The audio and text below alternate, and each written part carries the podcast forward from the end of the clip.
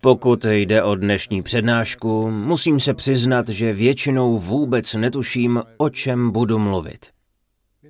Ale namísto, abych měl obavy a bál se, co budu vykládat, většinou se prostě podívám lidem do očí. Často si všimnete, jak před začátkem meditace zkoumám pohledem a hledám, co byste rádi slyšeli.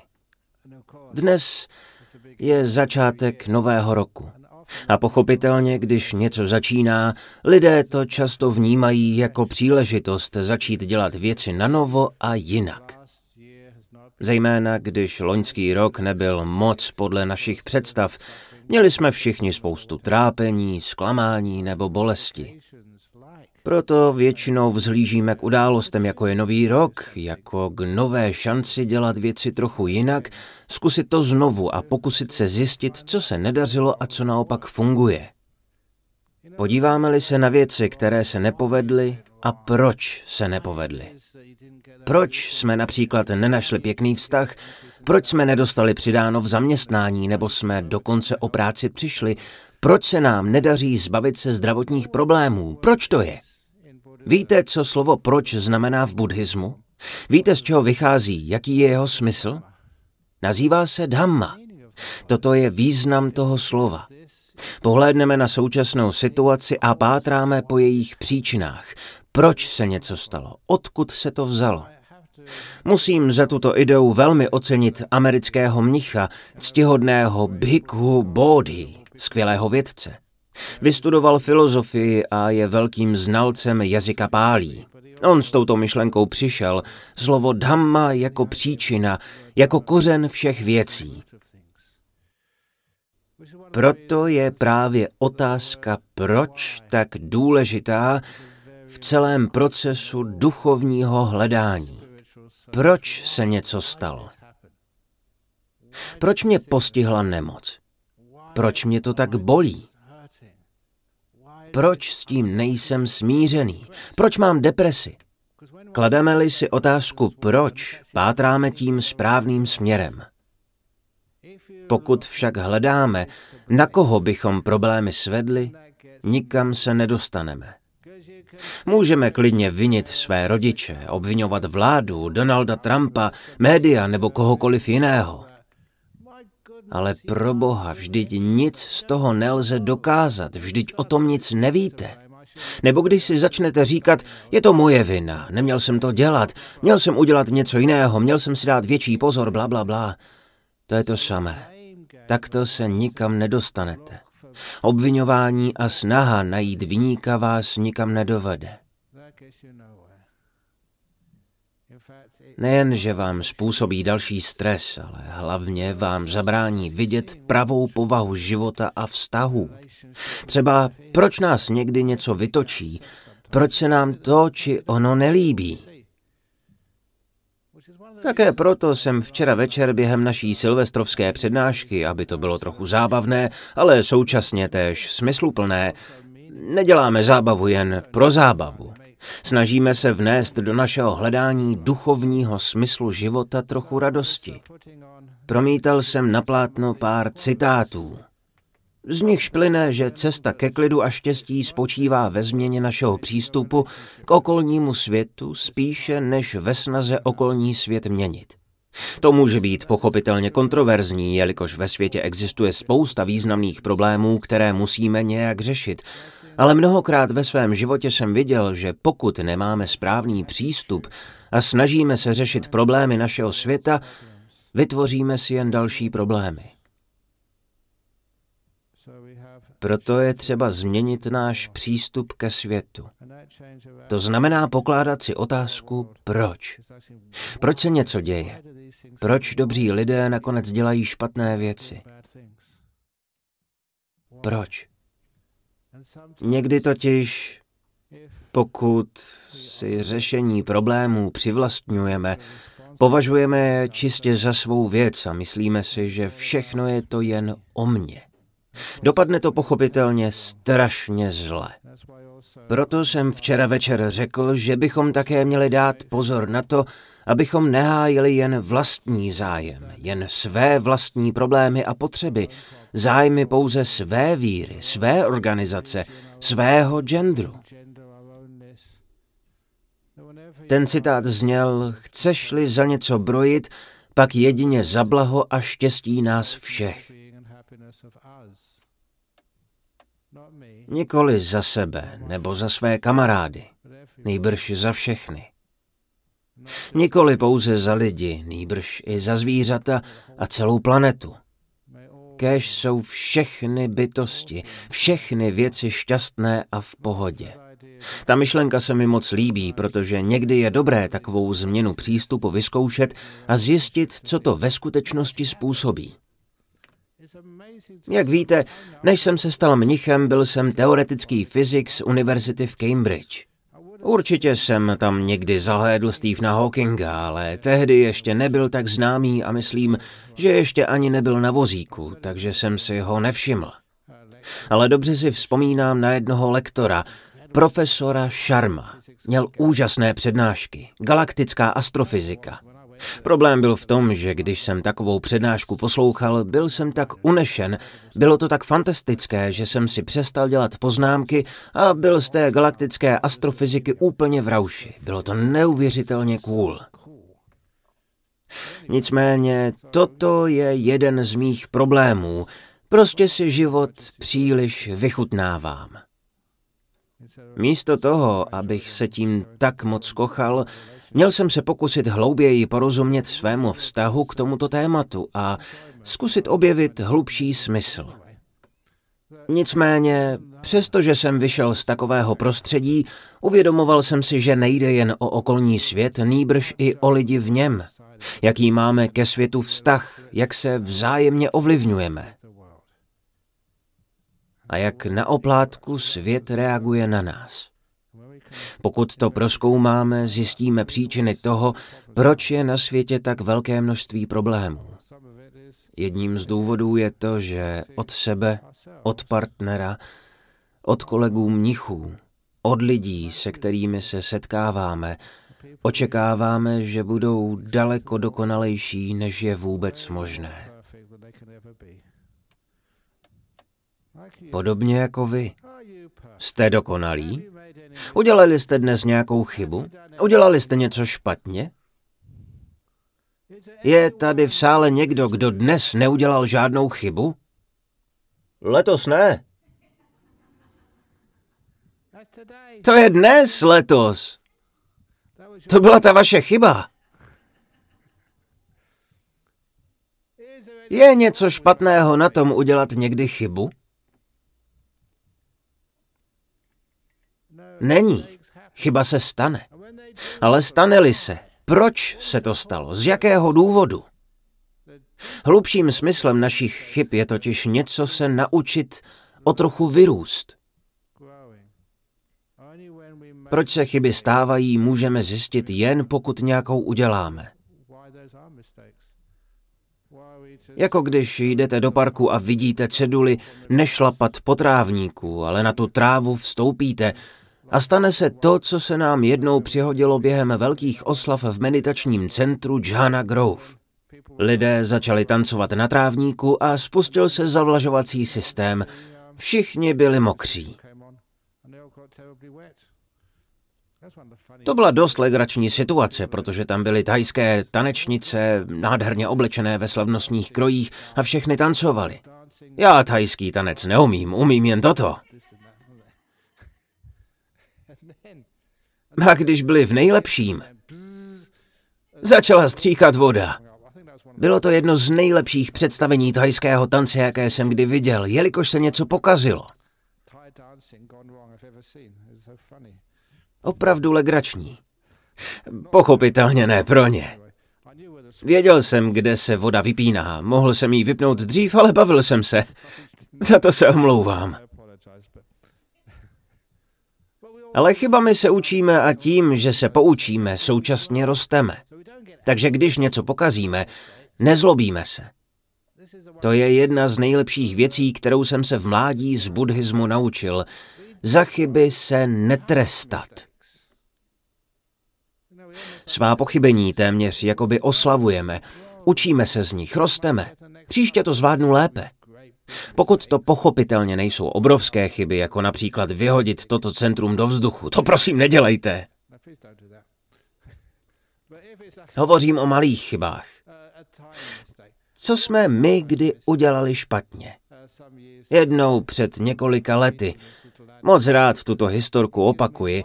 Poskytne nám totiž představu o etiketě, o tom, co máme či nemáme dělat, když přijdeme do buddhistického centra.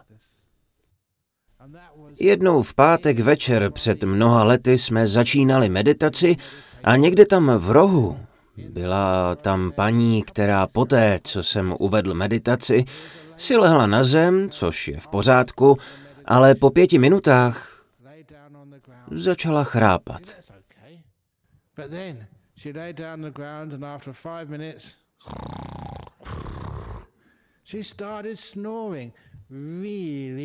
Opravdu nahlas.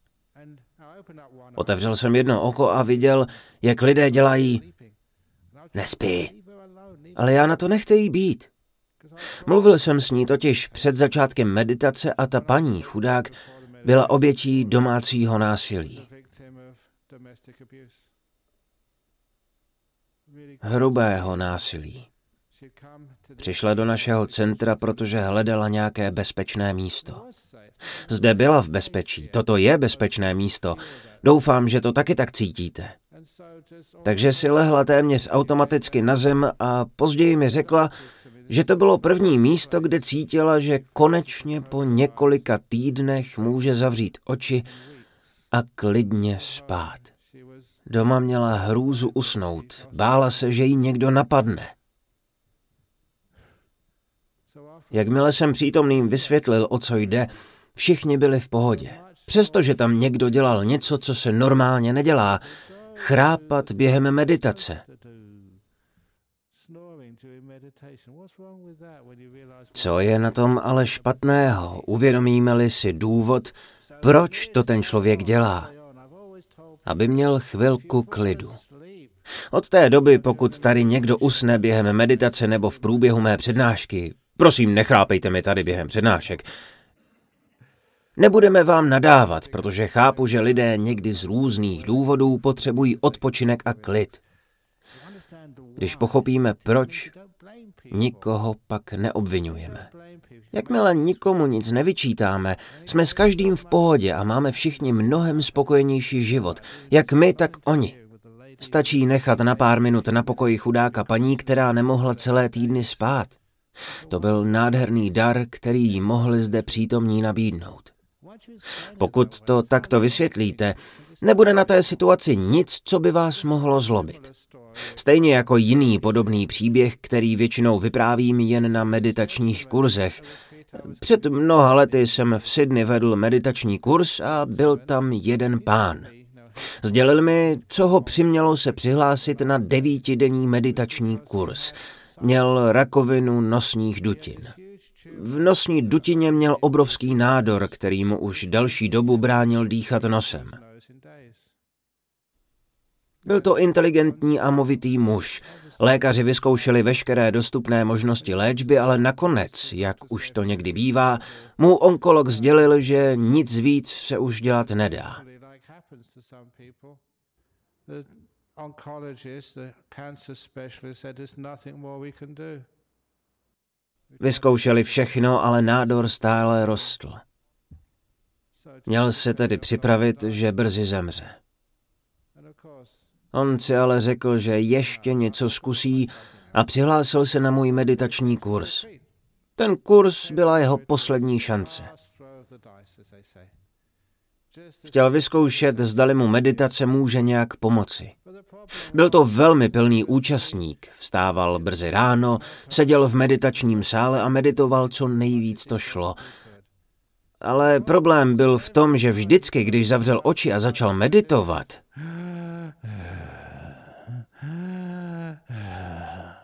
mohl totiž dýchat pouze pusou. A stalo se, že hned první den Vždycky na kurzech mívám krabici na dotazy účastníků a první den skoro všechny dotazy zněly. A Jane, mohl byste prosím říct lidem, aby v meditačním sále dýchali potichu? Ruší nás to. Když jsem ty stížnosti, toto osočování přečetl, vysvětlil jsem lidem, že ten chudák pán umírá na rakovinu nosních dutin a jako poslední možnost jsem přijel meditovat. Proto on nic jiného dělat nemůže. Není schopen dýchat tiše. Od té chvíle už žádné podobné dotazy nebyly. Nikoho už ani nenapadlo, že by ten pán měl jít ven a meditovat jinde. Nikdo se už nezlobil, nikdo jej neosočoval. Lidé mi říkali, že je dobře, že medituje společně s nimi, že už to nikoho neruší, poněvadž vědí, proč tomu tak je. Obvinování skončilo. Rád ten příběh vyprávím kvůli tomu, co následovalo pak. Lidé jej nechali, ať v pohodě dýchá hlasitě během meditací. I já jsem ho slyšel, ale vytvořila se tím atmosféra soucitu a laskavosti k tomu pánovi, poněvadž to mohly být poslední chvíle jeho života. Ale potom, a to je taky něco, i proto tu historku vyprávím na kurzech, během úplně poslední meditace toho devítidenního kurzu Během všech předchozích meditací se nic zvláštního nestalo, ale během té úplně poslední...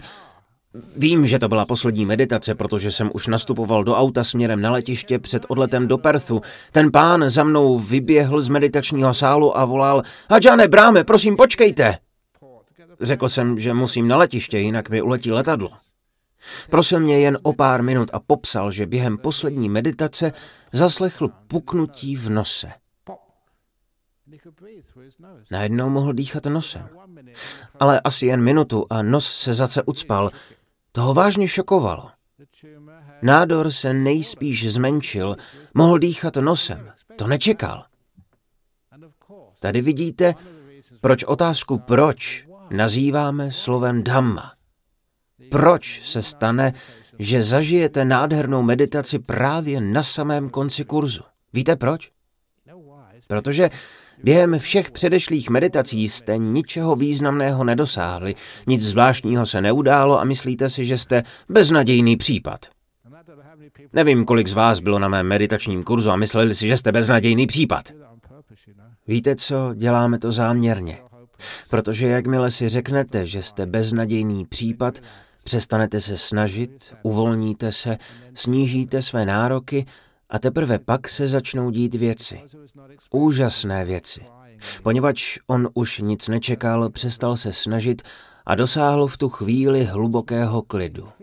Jeho nádor se zmenšil a on to cítil. Nebyla to jen falešná představa, skutečně mohl dýchat nosem. Ptal se mě, co má dělat dál a já jsem mu poradil, ať pokračuje a uvidíme.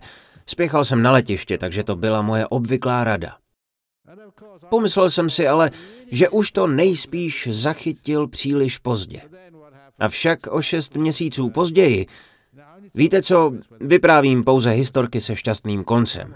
Ty ostatní, kdy moje učení nefunguje a nakonec to nedopadne, vám samozřejmě neříkám, i když někdy ano.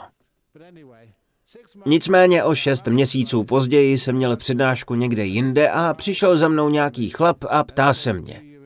Vzpomínáte si na mě? Nechápu, proč se mě lidi takhle ptají, stává se to pořád. Vzpomínáte si na mě? Jak bych mohl? Kolik je tu dneska lidí? Dvěstě? Ráno jich bylo ještě víc. Jezdím do zahraničí a někdy mluvím k tisícům lidí. Vzpomínám si na jednu Sri Lančanku před šesti lety. Přišla ke mně a říkala, vzpomínáte si na mě? Řekla mi, že jsem měl přednášku ve velkém kongresovém centru v Kolumbu a ona byla v tom sále. Tam ale bylo asi deset tisíc lidí, jestli si prý vzpomínám. To je nemožné. Nicméně ten chlap se mě ptal, jestli si ho pamatuju. Řekl jsem, že ne. Říkám to popravdě. I když v poslední době, abych někoho nenaštval, Myslím, že to mám z nějaké knížky se vtipy. Ty knížky bývají někdy velmi moudré. Takže občas, když někdo přijde a ptá se, jestli si ho pamatuju, řeknu, o jo, jo, vy jste ta slečná, jejíž jméno si stále nemůžu zapamatovat. Vybruslím z toho. Vy jste ten člověk, jehož jméno si pořád nemůžu zapamatovat. Kdo vlastně jste? Každopádně byl jsem upřímný a řekl jsem mu, že si ho nepamatuju. On se mi ale připomněl. Byl to ten stejný pán. Popravdě vypadal úplně jinak. Znáte to, když někdo umírá na rakovinu, je úplně vyzáblý, nemá žádné svaly a smrt mu čiší z očí. Vyprávěl mi, že pokračoval v meditaci, jak jsem mu poradil, a přišel mi poděkovat, jelikož ten nádor se stále zmenšoval, až úplně zmizel. Byl na vyšetření a je to v pořádku, takže mi přišel poděkovat. Pochopitelně mám velkou radost, když někdo takto přijde a poděkuje mi za to, že jsem jej naučil překonat rakovinu. Zeptal jsem se ho, co dělá teď a pověděl mi, že zbytek svého života bude učit druhé to, co jsem já naučil jeho. Aby i další lidé mohli tuto cestu vyzkoušet. Možná to nebude fungovat pro všechny, ale pro někoho ano. Takže jsem měl velkou radost, že jsem toho pána potkal, i když jsem ho nejprve nepoznal. To mi připomíná další příběh. Prosím, omluvte mě, pokud stále odbíháme, mniši už jsou na mé neuspořádané hovory zvyklí. Ale jedna věc vede ke druhé. Je to jako v životě. Život taky nejde pořád jen jedním směrem. Je to sled příčin a následků a ten následek je zase příčinou něčeho dalšího. Možná i váš život někdy nabral směr, který byste nikdy nečekali. Když se ohlédnete zpět a vidíte tu řadu různých příčin a následků, bude vám zřejmé, jak jste k něčemu dospěli. Třeba proč jste se ocitli zde. Nicméně tenkrát jsem se účastnil jedné významné události tady v Perthu. Paní, která to organizovala, mě už vyhlížela, přišla za mnou a zeptala se, vzpomínáte si na mě? A pak mi s velkým úsměvem vyprávěla svůj příběh. In uh, the education department in Perth, I think the southern byla to velká konference, kterou pořádal školský odbor města Perthu a chtěli po mně, abych vystoupil s projevem jako jeden z VIP účastníků. Neřekli mi dopředu, proč mě tam chtějí, dokud za mnou nepřišla ona a neřekla mi, vzpomínáte si na mě?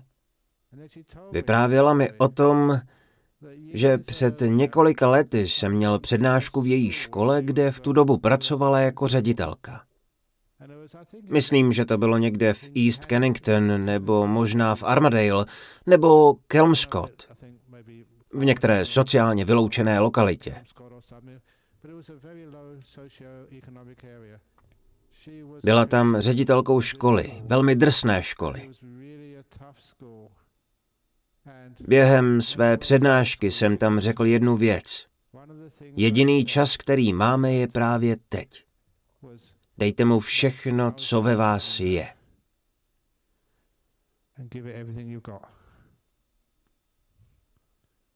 Vyprávěl jsem tam i další příběhy, jako třeba ten o otevření svého srdce, ale ji zaujala zejména myšlenka, jediný čas, který máme, je právě teď.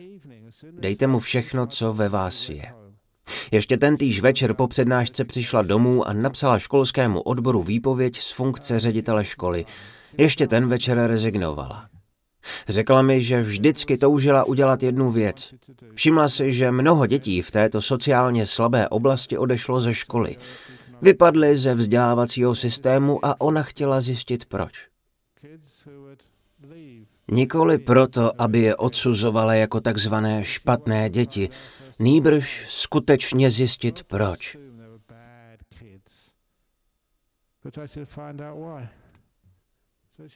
Takže ona byla bývalá ředitelka, která opustila své zaměstnání a začala chodit po čtvrti Northbridge a ty děti, někdy i pod mosty v Perthu, vyhledávala.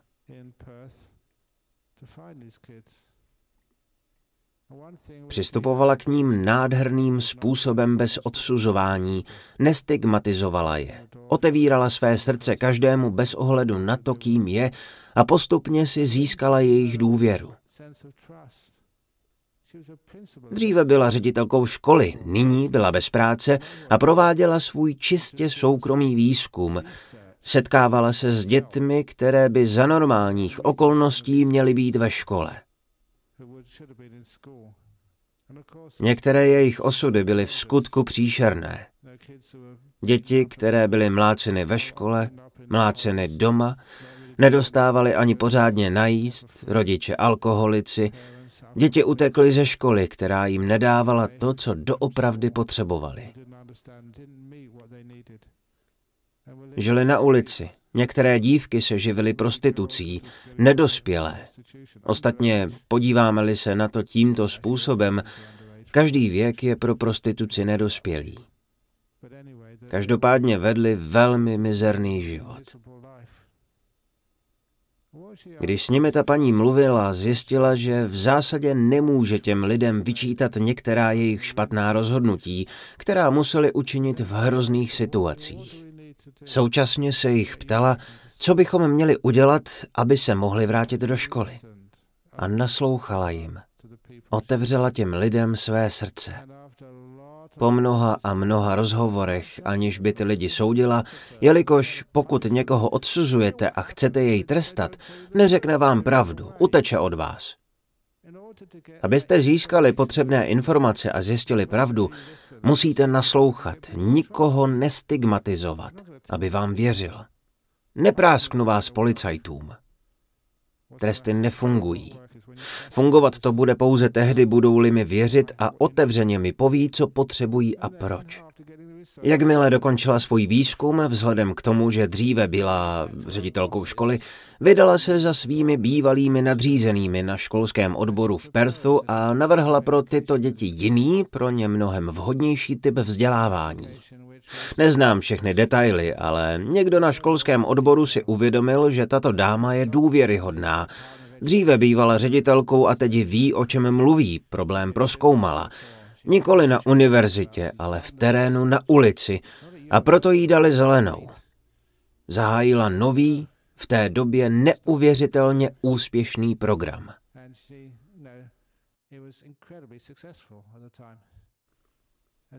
Řekla mi, vy jste ten, kdo mě inspiroval k tomu, abych to udělala. Proto jsem vás dnes pozvala, abyste přišel a něco nám řekl. Když na to vzpomenu, mám husí kůži a slzy v očích, když vidím, jak toto učení pomáhá lidem v těch nejtěžších situacích. Seděl jsem u stolu pro VIP společně se dvěma dalšími dětmi. Na jednoho kluka nikdy nezapomenu. Poté, co jsem pronesl svůj proslov, ta dáma pak vyzvala chlapce, aby popsal svůj příběh. Bylo mu sedmnáct, možná osmnáct a vyprávěl o svém životě. Zřekla se ho rodina, žil na ulici a plácal se od jednoho problému ke druhému. Pro policii byl známá firma a dodal, že tato bývalá ředitelka byla po mnoha letech konečně někým, kdo mu naslouchal.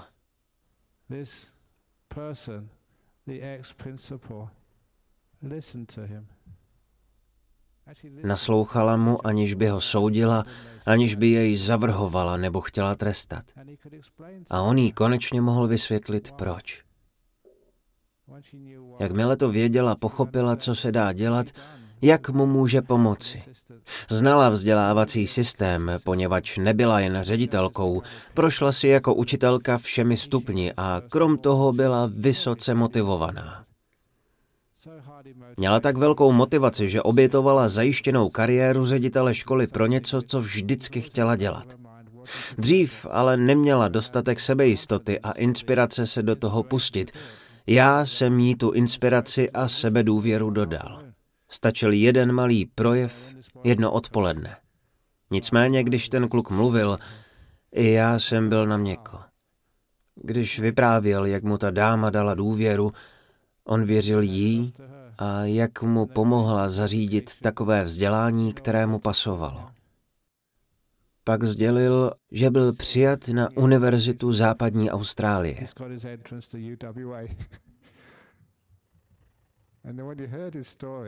Když to slyšíte, je to jako zázrak.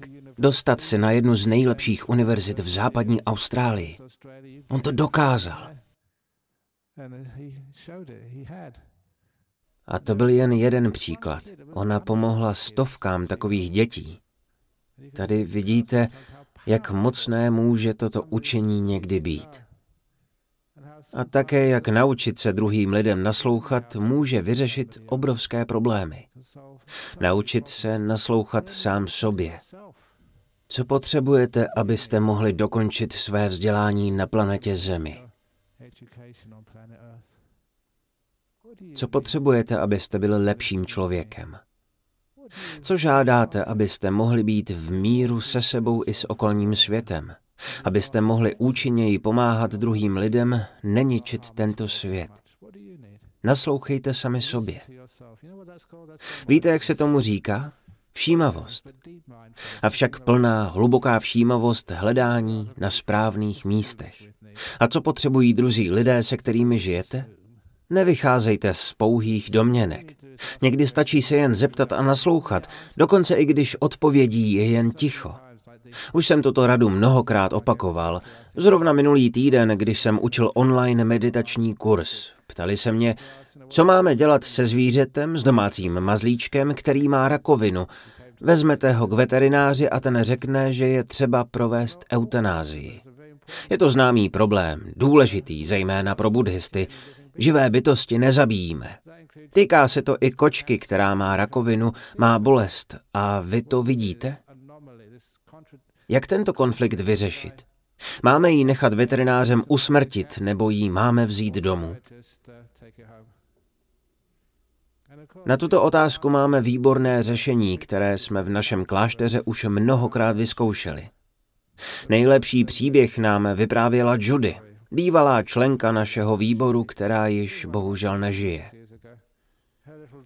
Vzala jednoho svého psa k veterináři, pes měl už dlouho rakovinu a veterinář jí řekl, že se už nic dělat nedá, že bude muset to trápení ukončit a dát mu injekci.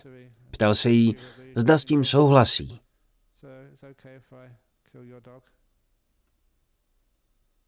Judy mu odpověděla, ne. Můj učitel, já. Můj učitel mi řekl, že v takovém případě mám vzít psa stranou, někam pěkně do rohu ordinace, podívat se mu do očí a zeptat se ho, chceš už umřít? Jsi na to připraven? Je-li to váš pes, nebo vaše kočka, nebo jiné zvíře, odpověď dostanete. Stejně jako při meditaci, když se ptáme svých nohou, jakým je, a dostaneme odpověď. Po chvilce je cítíte a řeknou vám, ne, není to dobré, potřebuji se pohnout, anebo jo, je mi fajn, nech mě být. Tak to mi odpoví. Tu odpověď dostanete i od svého mazlíčka. Podobnou odpověď dostala i ona od svého psa. Pes jí řekl, ne, nechci umřít, chci ještě chvilku žít. Ona to slyšela, nikoli skrze slova nýbrž cítila to a věděla, co si ten pes přeje. Tedy fajn. Přinesla psa z vedlejší místnosti do ordinace a řekla, že ho bere domů.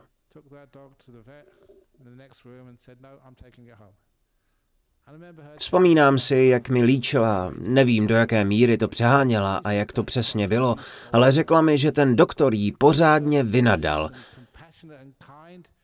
to si říkáte laskaví buddhisti, co mají soucit? Ten pes trpí a chce umřít, to nejde odnést ho jen tak domů, vykrutá buddhistko.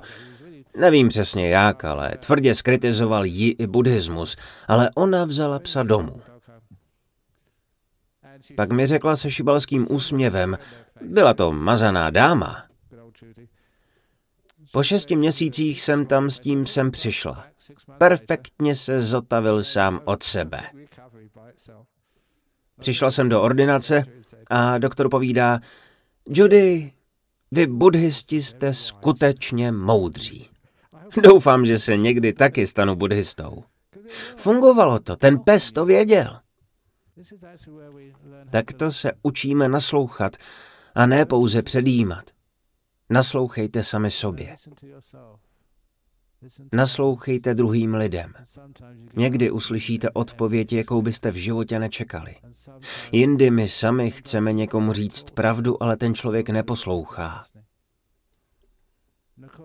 Už další dobu hovořím o takzvaném totálním naslouchání.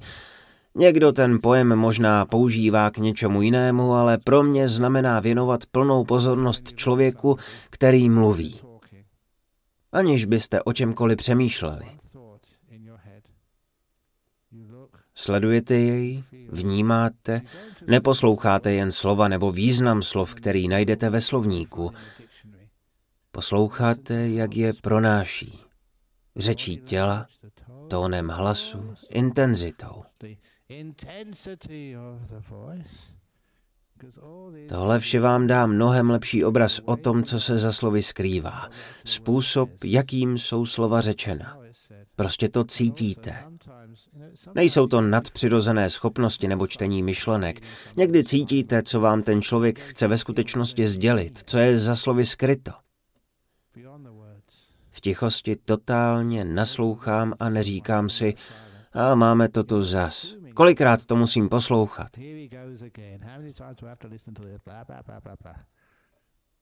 Buďte sticha a poslouchejte. Když budete totálně naslouchat, je neuvěřitelné, kolik informací schromáždíte. Nejen od svého pejska, ale třeba i od partnera, sami od sebe, od vašeho šéfa, dozvíte se toho mnohem víc. Tak to najdete výborné odpovědi na otázky proč. Naleznete-li tyto odpovědi, budete životu mnohem lépe rozumět a objevíte řadu cest k vnitřnímu klidu, k úspěchu, k moudrosti, aniž byste soudili. Občas se sám sebe ptám, proč mě lidé vlastně poslouchají. Zejména pokud jde o téma manželských problémů, když jsem nikdy nebyl ženatý, o téma drogových závislostí, když jsem nikdy drogy nebral, o finanční záležitosti, když vůbec nemám žádné peníze, o počítače, když počítačům vůbec nerozumím, o psychologii, když žádné vzdělání v psychologii nemám, nebyl jsem na jediné psychologické přednášce. Tak proč? Na to kdysi odpověděl dokonce na hlubší úrovni můj učitel Ajahn Chah. Víte co, Ajahn Chah chodil jen čtyři roky do základní školy, do čtvrté třídy a konec. To je všechno, co měl, čtyři roky. Když jsem to slyšel, řekl jsem si, k čemu mi studium s takovým pošetilcem bude, vždyť je absolutně nevzdělaný. Tohle jsem si zpočátku vážně myslel, ale skutečnost ukázala, že ten člověk byl mnohem, mnohem moudřejší než já. Věděl toho o životě mnohem víc. Jenže já šel krucinál na Cambridge. To by měla být dobrá univerzita. Nevím, na jakou univerzitu chodil Ajahn Chah, ale dnes bych raději studoval tu jeho než Cambridge. On se naučil mnohem víc a to byl jen čtyři roky na základce. Naučil se totiž od ostatních mnichů plně naslouchat. Říkal, že strašně moc se naučil posloucháním přírody a lesa. Naučil se chápat, proč se vás nebojí zvířata. Proč můžete narazit na hada a vůbec nemáte strach, i když je smrtelně jedovatý. A ten had se vás taky nebojí. Může se po vás klidně plazit. Když jsem byl v Tajsku, plazila se po mně spousta hadů, Díky bohu ne ve stejný okamžik. Neublíží vám. Potkat hada bylo nebezpečné, přesto jsem se nebál. Rád ale vzpomínám na tarantule. Znáte ty pavouky? Lidé mají z tarantulí hrůzu, ale jsou to rostomilá zvířátka. Vlastně trochu větší zvířátka, asi jako dláň. V severovýchodním Thajsku jsme si během období horka někdy po obědě lehli, dali si oddech a protáhli těla po dlouhé meditaci. Na stropě seděly tarantule a občas na nás spadly. Měli jsme holou hruď, protože bylo fakt vedro. To bylo to jediné, co se dalo dělat. Bez klimatizace i bez elektřiny. Vzpomínám si, že častokrát, mniši tu historku znají, ležel jsem, spadla na mě tarantule a běhla mi po hrudi. Nikdy mě nekousla. Lechtala. Bylo to docela příjemné. Takže jsem se těšil, až spadne další. Nevím, co měli na nohách, ale vůbec mi to nevadilo. Byli to velcí pavouci, ale moc pěkní. Nevím, možná to byli buddhističtí pavouci, vycvičení, aby na nás byli hodní. My jsme na ně byli taky hodní. Příroda nás strašně moc naučila, tak proč se bát? Někdy čtete články o hadech v místních lesích. U nás v klášteře had nikdy nikoho nekousl. Je tam spousta nebezpečných hadů, ale jsou hodní, moc rostomilí. Když někdy zahlednete hada v přírodě, je to nádherné zvíře. V Jana Grove máme krásného hada, je to Dugajt, že? Takže pokud půjdete na meditační kurz do Jana Grove, budete-li mít štěstí, uvidíte našeho hada. Je to velký had. Kolik měří? Asi dva metry. Velký. Zatím jsem nezjistil, jestli je kluk nebo holka, ještě jsem se nedíval. Asi je mezi nimi rozdíl, ale tak nebo tak je vítán.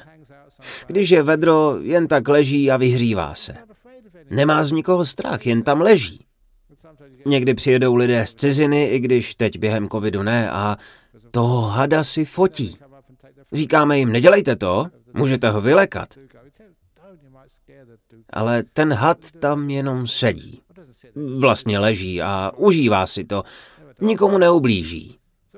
Takže z přírody se toho můžeme hodně naučit. Ublížil vám někdo? Proč? Když vám neublíží hadi, proč by měli lidé? Někdy je to naší povahou. Málo nasloucháme, nevíme, proč se to děje a jsme pak zraňováni znovu a znovu. Jeden můj dobrý kamarád, s ním jsem trávil hodně času, dostal vždycky nakládačku. Mě nikdy nezbyli. Nechápal jsem to. Navštěvovali jsme stejná místa, měli stejné zázemí, on to schytal vždycky, já nikdy. Vlastně to takhle vyprávěl, když mě přijel před mnoha lety navštívit. Říkal, že si všiml, že když jsme chodili na střední školu pro chlapce, nikdo mě nebyl a nikdy jsem se nedostal s nikým do konfliktu. Všichni ostatní ano. Nikdy jsem si toho nevšiml.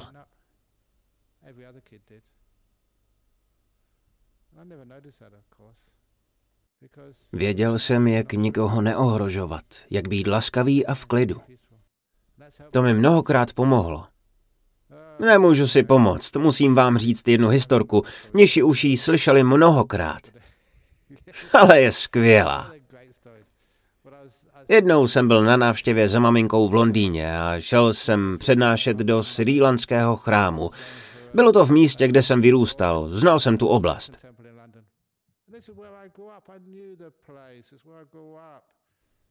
Bylo to asi hodinu pěšky z maminčina bytu do chrámu a tam jsem měl mít řeč. Jenže tentokrát jsem šel přes drsnou čtvrť South Acton. Policie to nazývala semeništěm zločinu. Něco jako vyloučená lokalita. Šel jsem po ulici a viděl jsem skupiny mladíků, kteří se začali scházet k večerní zábavě nebo Bůh ví k čemu. Kráčel jsem přímo k nim. Pochopitelně zmrčili moje mnižské roucho a všichni se otočili ke mně a civěli.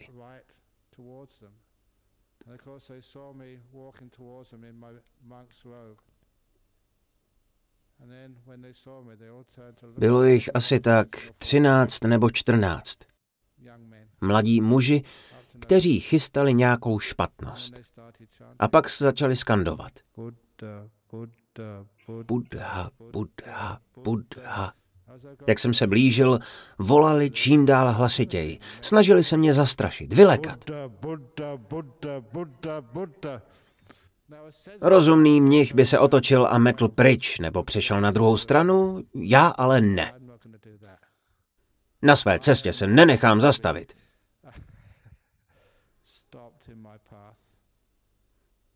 Takže jsem velice tiše kráčel směrem k nim. Když jsem byl od nich tak dva metry a bylo jich hodně, opravdu velká přesila, velcí borci. Byl jsem asi dva metry před nimi. Beze strachu jsem na ně hleděl, zvedl jsem takto ruce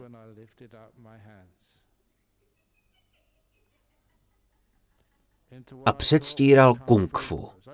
Nikdy jsem kung fu nedělal, jen jsem to viděl v mládí v televizi. Fakt nepřeháním, to není vtip.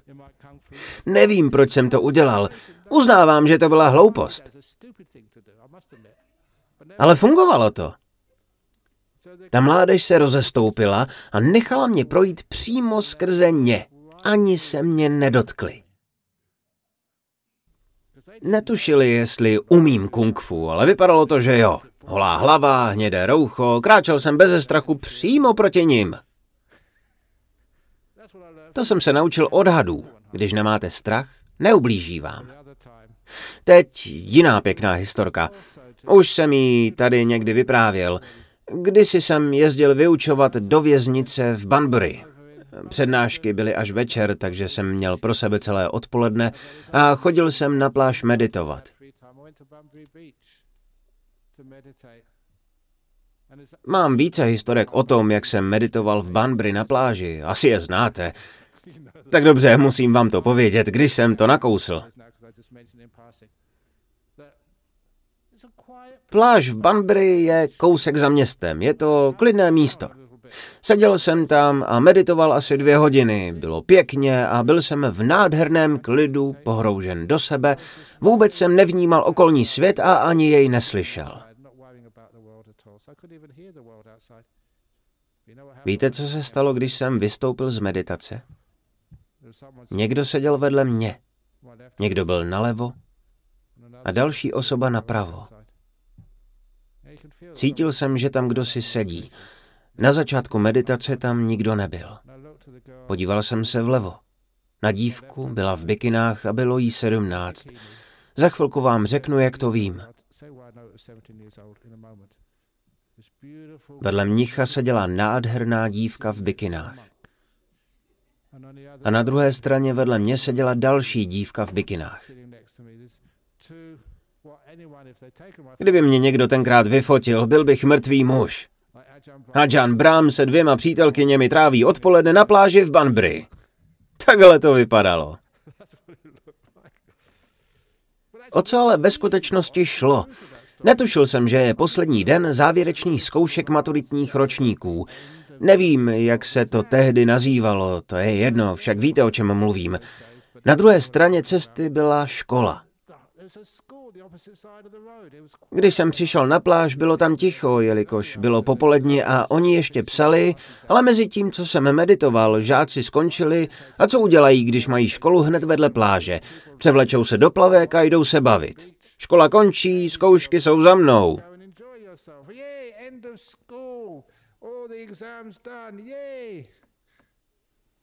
Nevěděl jsem to. Prostě jsem meditoval a dívky si přisedly. Byly to milé holky, říkali, viděli jsme vás meditovat, nevěděli jsme, kdo jste a co děláte, tak nás to zajímalo. Čekáme už půl hodiny, až skončíte, abyste nám něco řekl. Měli zajímavé dotazy, ale musím se přiznat, že jsem odpověděl velmi stručně a co nejrychleji zmizel. Nevím, co by na to lidé řekli, kdyby mě viděli. Naštěstí tenkrát nebyly chytré telefony, protože pár fotek se smartfonem a bylo by po mně. Přestože jsem v tom byl absolutně nevinně. Vím, že jim bylo sedmnáct, protože maturita se skládá v tomto věku. Ale při jiné příležitosti, někdy dříve jsem tam opět meditoval a zatím jsem ještě nebyl v hluboké meditaci, takže jsem slyšel, co se děje kolem. A něco prolétlo kolem mé hlavy. Pak mi prosvištěl kolem hlavy další šutr a pak další. Zaslechl jsem, jak někdo křičí Vypadni z naší pláže, ty blbý ražníši. Bylo to v době, možná si vzpomínáte, kdy Sri Bhagwan Rajnish vyhrožoval, že přijede do západní Austrálie. Oni to nevěděli, byli to děcka. Říkali si, hnědé roucho, holá hlava, to musí být Rajnish. Pak proletěl další kámen a další. Neměli moc dobrou trefu, ale uvědomil jsem si, že podle zákona pravděpodobnosti, býval jsem matematikem, mě dříve či později trefí. Takže jsem tam nemohl jen tak sedět. Vstal jsem, ale zdrhat v žádném případě nebudu. Vstal jsem, otočil se a kráčel k nim. Bylo jich šest nebo sedm kluků, mezi třinácti a čtrnácti. A víte, co se stalo? To je legrace. Když nedáte najevo strach, začnou zdrhat oni. Před ubohým mnichem. Šutry měli oni, já neměl nic, jenom své roucho. Nicméně jeden z nich zůstal. To bylo dobře. Všichni ostatní utekli. Šel jsem za tím klukem a řekl, dívej se, já nejsem Rajnejš, jsem buddhistický mnich. A v čem je rozdíl? Tak jsem mu ten rozdíl vysvětloval a řekl mu, heleď, i kdybych byl Rajnejš, házet kameny po lidech není ten nejlepší nápad. Pak si ještě horší než ten člověk, který se ti nelíbí. Když ostatní kluci viděli, že se bavíme, vrátili se k nám a velmi hezky jsme si popovídali o nenásilí, o toleranci a o tom, jak nemít strach. Byla to krásná příhoda. Rád vzpomínám, jak jsem si s nimi povídal o buddhismu a laskavosti. Takže místo, abych utíkal, neměl bych proti ním šanci, jsem raději šel za nimi a mohli je naučit něco pěkného z buddhismu. Měl jsem z toho velkou radost. Každopádně tohle se naučíte, když totálně nasloucháte. Nemáte pak strach. Ve skutečnosti vám to dá mnohem větší moc. Budete chápat, jak fungují lidé i zvířata, jak funguje život a budete schopni tvořit mnohem krásnější a mírumilovný svět. Tak, máme za 10 minut 9, bylo to trochu delší, takže teď ukončíme formální část přednášky. Doufám, že to dávalo smysl. Myslel jsem, že dneska večer během hovoru sám usnu. Včera jsem moc nespal, byl to náročný den. Ale naučil jsem se jedno. Věřit si, vše nechat, ať to dopadne jak chce a uvidíme. Doufám, že se vám to líbilo. Nyní je prostor pro vaše dotazy, pokud dovolíte, nejprve ze zahraničí. Můžete mezi tím přemýšlet. Tam máme mikrofon, budete-li chtít položit svůj dotaz.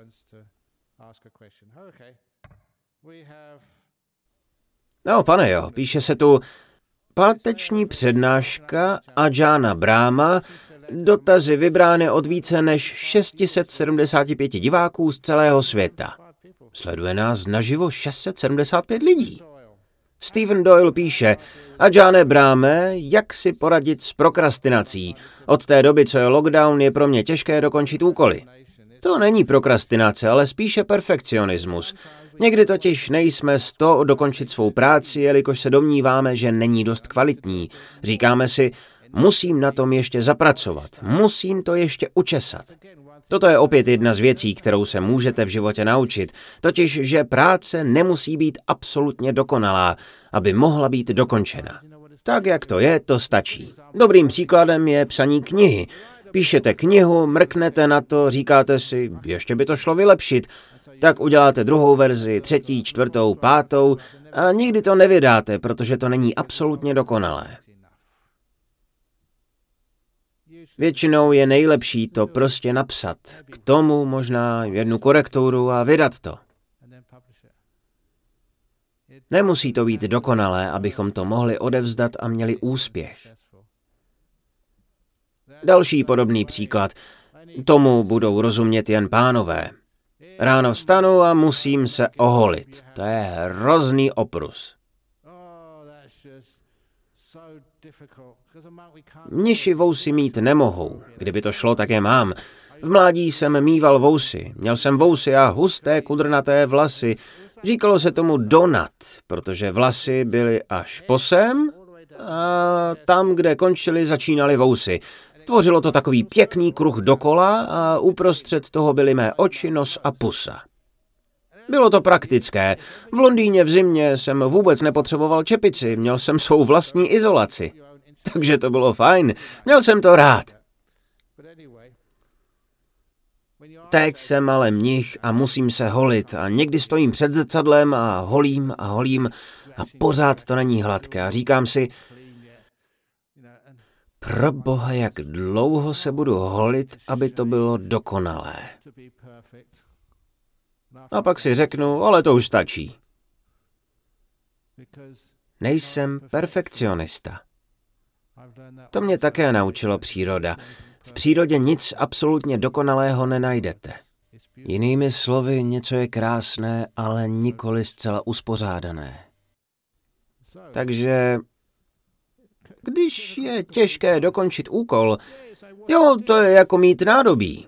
Toto je můj způsob umývání nádobí. Až dneska přijdete domů, než začnete umývat nádobí, zkontrolujte, kolik čistých talířů a hrnců máte ve skříni nebo v šuplíku. Pak se mrkněte, kolik máte těch špinavých. Spočítejte je a porovnejte to.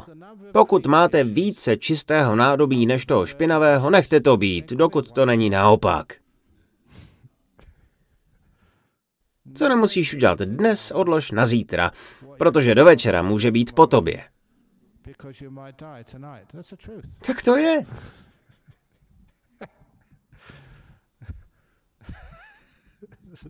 Ostatně dnes už to mohu praktikovat, poněvadž někdo za mě vždycky nádobí umyje, třeba mniši. Takže často to nebývá prokrastinace, nýbrž snaha být perfekcionistou. Netroufnete si dokončit úkol, protože si myslíte, že byste to mohli udělat lépe. Dotaz z Bombaje. Mám ustavičné úzkosti, jsem nervózní z práce a často i bezdůvodně. Nevím, jak si s těmi pocity poradit. Nevím, jaké máte zaměstnání, ale pokud jste hasičem, možná je dobré být trochu nervózní. Ale ne, z většiny prací úzkost mít nemusíte. Úzkost je pohled do budoucna, když vidíte, co všechno by se mohlo pokazit. Pokud jde o mě, já se dívám do budoucna a vidím, co všechno by mohlo dopadnout dobře. Máme-li pozitivní mysl, díváme se do budoucna takovým způsobem, že vidíme všechno, co by mohlo být na světě báječné. I kdyby se něco pokazilo, kdyby moje přednáška byla velmi, opravdu velmi slabá. Je, nebudu už muset nikde řečnit a mohu jít do důchodu, konečně. Tak prosím, až budete psát komentáře, napište, že to byla nejhorší řeč, jakou jste kdy slyšeli a že už nechcete Adžána Brahma nikdy poslouchat. Když to napíšete, budu váš nejlepší kamarád. Budu mít pokoj a můžu odpočívat. Ale ne, snažím se pomáhat lidem, co nejvíce mohu. Vypadám ustaraně? Viděli jste, že bych byl nervózní? Skrývám to dobře, nebo prostě nejsem? Častokrát, když se v mém životě něco nedaří, využiji to jako hnojivo pro svůj mangový sad, jestli znáte ten příběh. Nikdy nemějte strach. Tak ještě jednou. Tento rok tu historku vyprávím poprvé.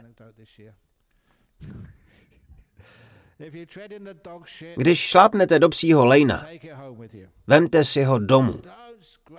Nesnažte se ho seškrábnout dříve, než přijdete domů.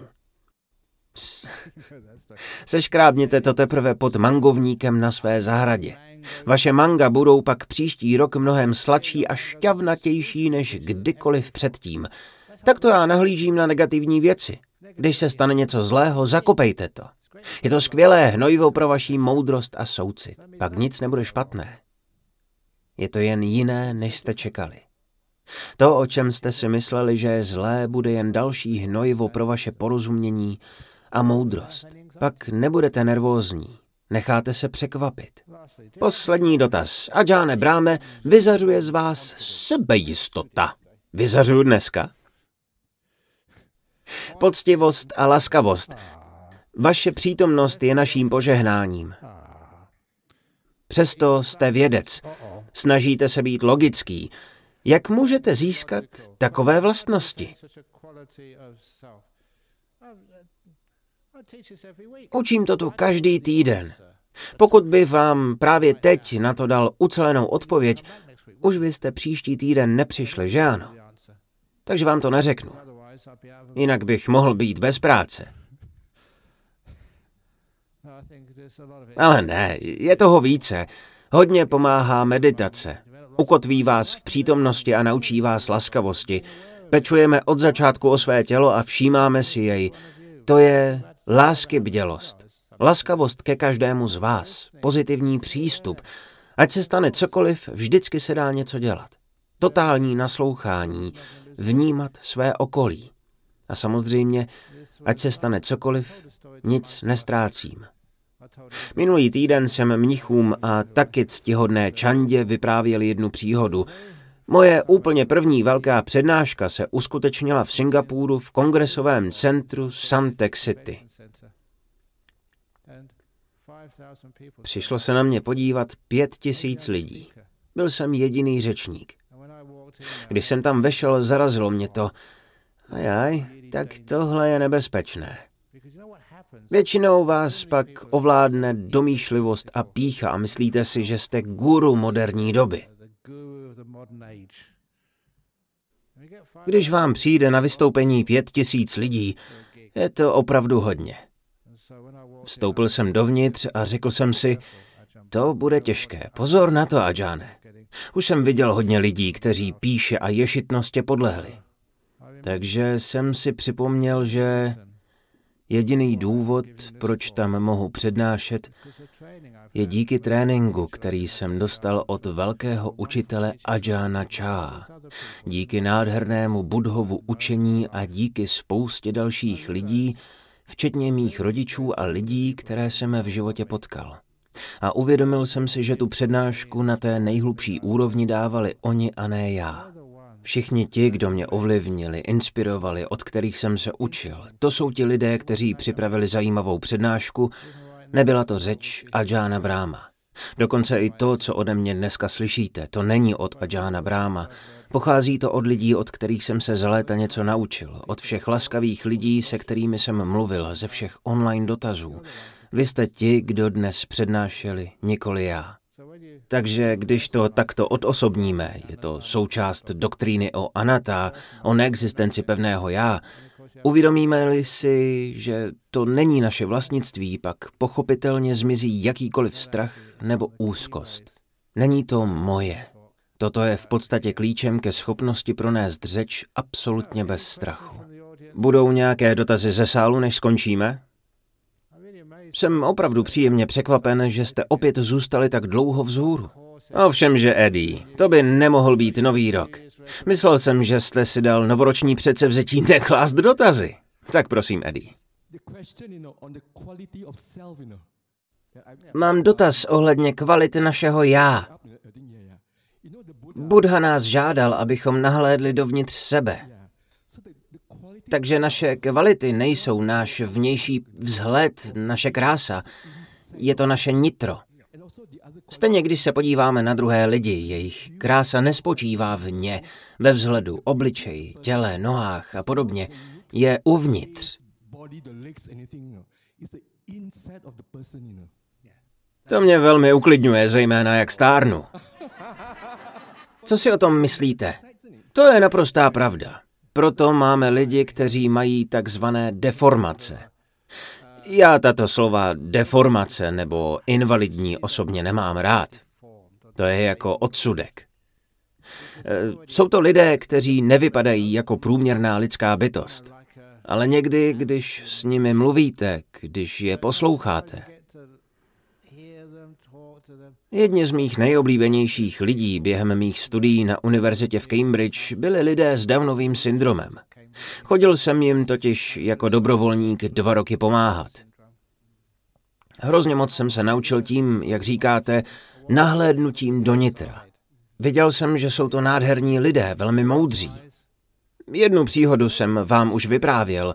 Docházel jsem asi dva roky jako dobrovolník do nemocnice Fulbourn v Cambridge, Myslím, že každý čtvrtek odpoledne. Mělo to být původně jen takové hujerství, ale mně se tam hrozně líbilo. Vzpomínám si na jednoho člověka s Downovým syndromem. To už nebyly děti, bylo jim kolem 18 nebo 19. Jednou, když jsem přišel, se ke mně rozběhl a beze slova mě pevně objal.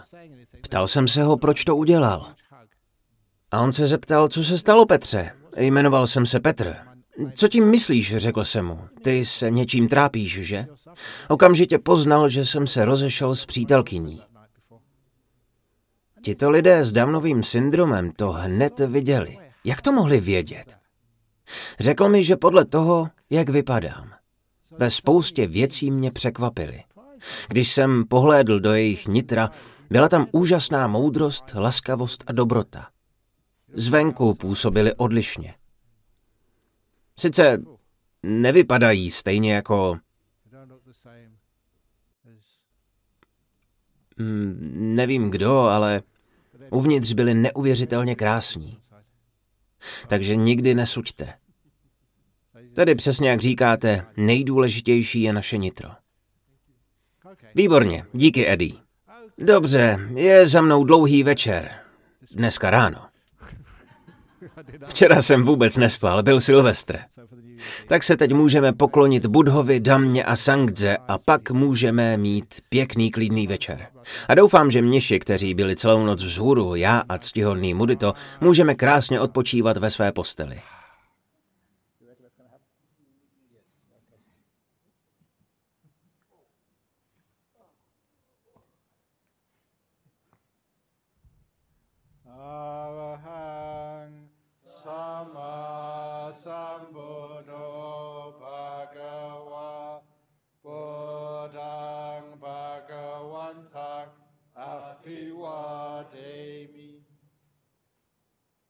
Suakato Bhagavata Dhammo Dhammang Namasami Supatipano Bhagavato Sawaka Sango Sangang Namami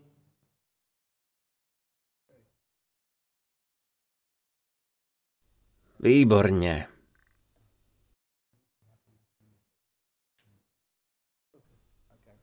A za všechny mnichy